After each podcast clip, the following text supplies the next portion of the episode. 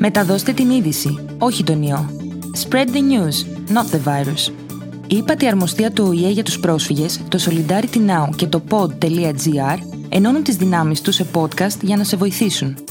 Άκου τις διεθνείς οδηγίες για τη φροντίδα ασθενή στο σπίτι στα αραβικά. انشر الخبر وليس الفيروس سوليدارتي ناو والمفوضية السامية للأمم المتحدة لشؤون اللاجئين وموقع بود دوت جي آر يجمعان قوتهم لدعمك بواسطة سلسلة من ملفات البودكاست. استمع إلى الإرشادات الدولية للرعاية المنزلية للمرضى بلغة العربية. انشر الخبر وليس الفيروس. نحن فريق واحد في معركة خفض انتقال كوفيد 19 نبقى على علم. نتخذ الاحتياطات اللازمة ونبقى أمينين لنحمي من حولنا. تعليمات عن كيفية رعاية حالة مشتبه بها في المنزل لمرض كوفيد 19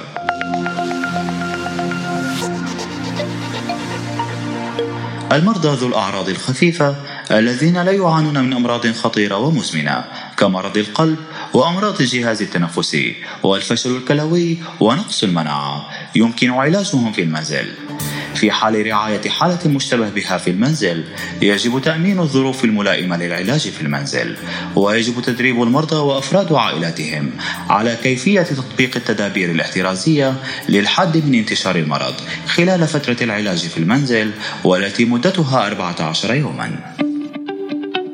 ويوصى بما يلي. واحد بقاء المريض في غرفة جيدة التهوية يقيم فيها وحده. اثنان الحد من عدد الأشخاص الذين يعتنون بالمريض. يفضل أن يكون شخص واحد لا ينتمي إلى فئة الأشخاص المعرضين للخطر كالمسنين أو أصحاب الأمراض المزمنة. ثلاثة لا يسمح بالزيارات. أربعة تواجد باقي أفراد العائلة في غرفة أخرى. في حال عدم إمكانية ذلك يجب التقيد بالحفاظ على مسافة متر واحد على الأقل من المريض. خمسة الحد من تنقل المريض في المنزل والتهوية الجيدة للأماكن المشتركة. ستة. ارتداء القناع الطبي من قبل الشخص الذي يعتني بالمريض وتجنب ملامسة اليدين للقناع والتخلص من القناع في حال كان متسخ أو مبلول وعدم استخدامه مرة ثانية. بعد ذلك يجب غسل اليدين. سبعة. غسل اليدين جيدا بالماء والصابون ولمدة 20 ثانية على الأقل أو استخدام معقم كحولي بعد كل اتصال مع المريض أو البيئة المحيطة به. قبل وبعد تحضير الطعام وقبل تناول الطعام وبعد استخدام دورة المياه. غسل اليدين على حسب درجة تلوث اليدين بالصابون والماء أو بمعقم كحولي. ثمانية تنشيف اليدين بمناديل ذات الاستخدام الواحد المناديل الورقية. بعد غسل اليدين بالماء والصابون في حال عدم توفر ذلك استخدام منشفة عادية يتم تبديلها بعد كل استخدام. تسعة تغطية الفم والأنف عند السعال والعطاس أو ارتداء القناع الطبي أو استخدام المناديل أو مرفق اليد عند السعال والعطاس. يليها غسل اليدين. عشرة التخلص من المواد المستخدمة لتغطية الأنف والفم بحذر أو غسلها في حال لم تكن ذات الاستعمال الواحد.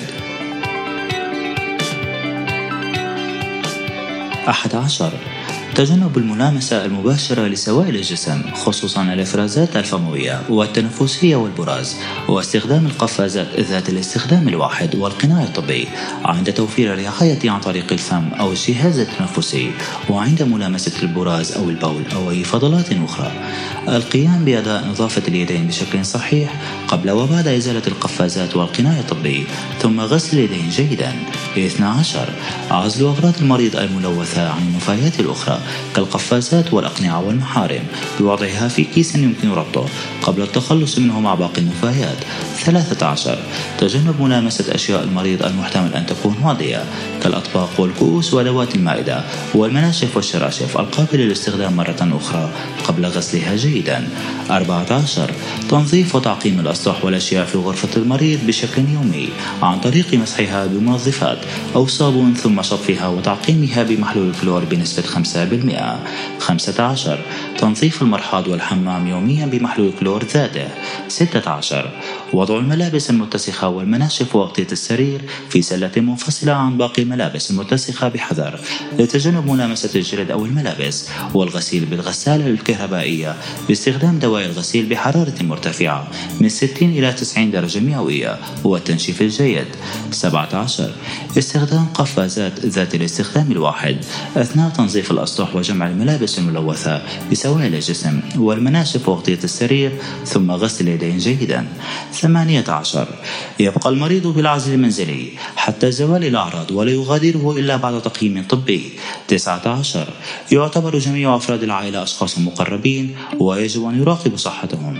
20 في حال ظهور أعراض إصابة الجهاز التنفسي مثل الحمى والسعال والتهاب الحلق وصعوبة في التنفس يجب الاتصال فورا بالطبيب أو بمنظمة الصحة العامة الوطنية على الأرقام التالية.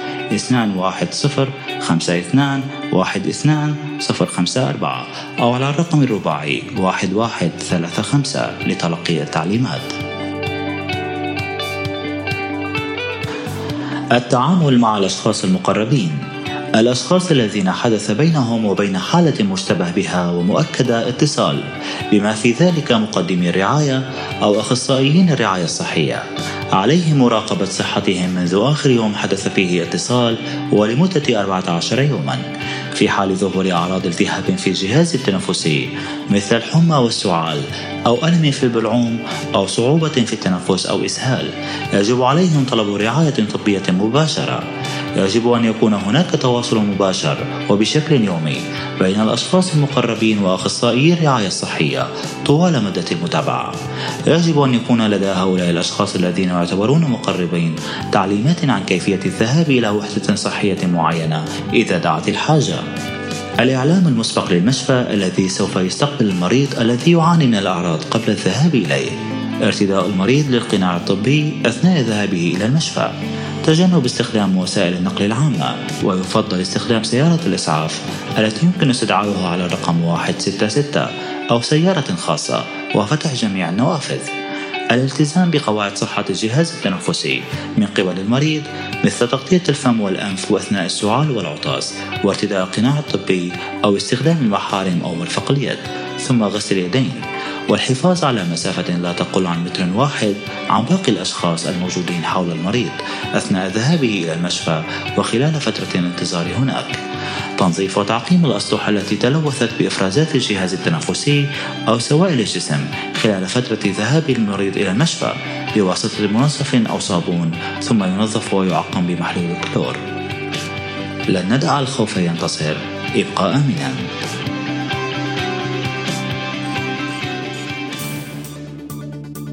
Ήταν το Frequently Asked Questions for Migrants, ένα podcast του Solidarity Now σε συνεργασία με την ύπατη αρμοστία του ΟΗΕ και το pod.gr που δίνει χρήσιμες πληροφορίες σε πρόσφυγες και μετανάστες που ζουν στη χώρα μας. Βρείτε το podcast στην ιστοσελίδα του Solidarity Now, στο pod.gr, στην ιστοσελίδα της ύπατης αρμοστίας help.unhcr.org, Spotify, Apple Podcasts ή όπου ακούς podcast από το κινητό σου. كانت الأسئلة المتكررة للمهاجرين. ملف بودكاست أعدته Solidarity بالتعاون مع المفوضية السامية للأمم المتحدة وموقع pod.gr. يعطي معلومات مفيدة للاجئين والمهاجرين المقيمين في اليونان.